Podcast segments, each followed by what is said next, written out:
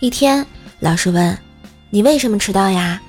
我本来是去钓鱼的，但是爸爸不许我去，我哭了，所以来晚了。你爸爸做的对啊。关于你为什么应该上学，不应该去钓鱼，爸爸一定对你解释清楚了吧？对呀，爸爸说蚯蚓太少，要是两个人去就不够了呀。呵呵。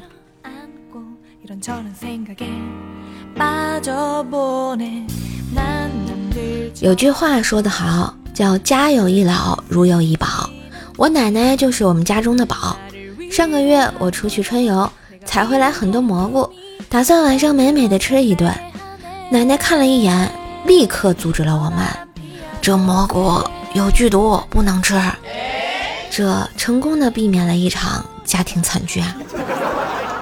后来上个星期，我和女友订婚，她家要彩礼八万八和一套房。我家拿不出，一家人啊愁眉不展。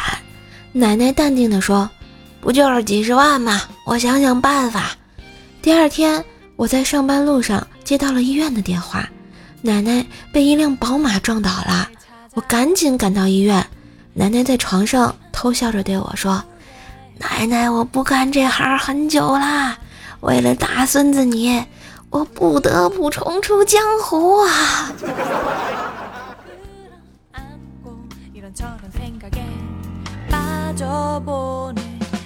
夏天到了，不会游泳，却办了个游泳馆的优惠卡，和一哥们儿去浅水区，但是人太多，根本活动不开。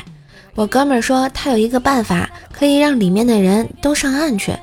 我疑惑地看着他，突然他对着我吼道：“你有没有素质啊？在水里撒尿啊？你看水都被你搞黄了！” 哇，果然其他人都上去了。看着他们的眼神儿，我也待不下去了呀。在这里警告大家，夏天啊，给大家留条活路吧。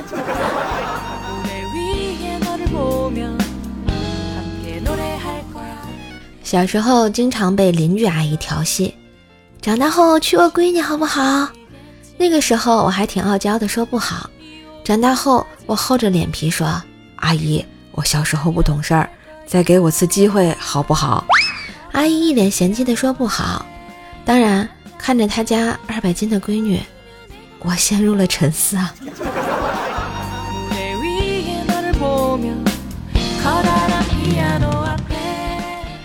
单位女性较多，只有两个男同事。平常大家都会拿这两个帅哥开涮逗闷子，老板都看不下去了，甚至开会时强调：谁以后再调戏同事。罚留下来加班。这时，有一姐姐接了一句：“他俩要是调戏我们呢？”老板说道：“那是给你们的福利。”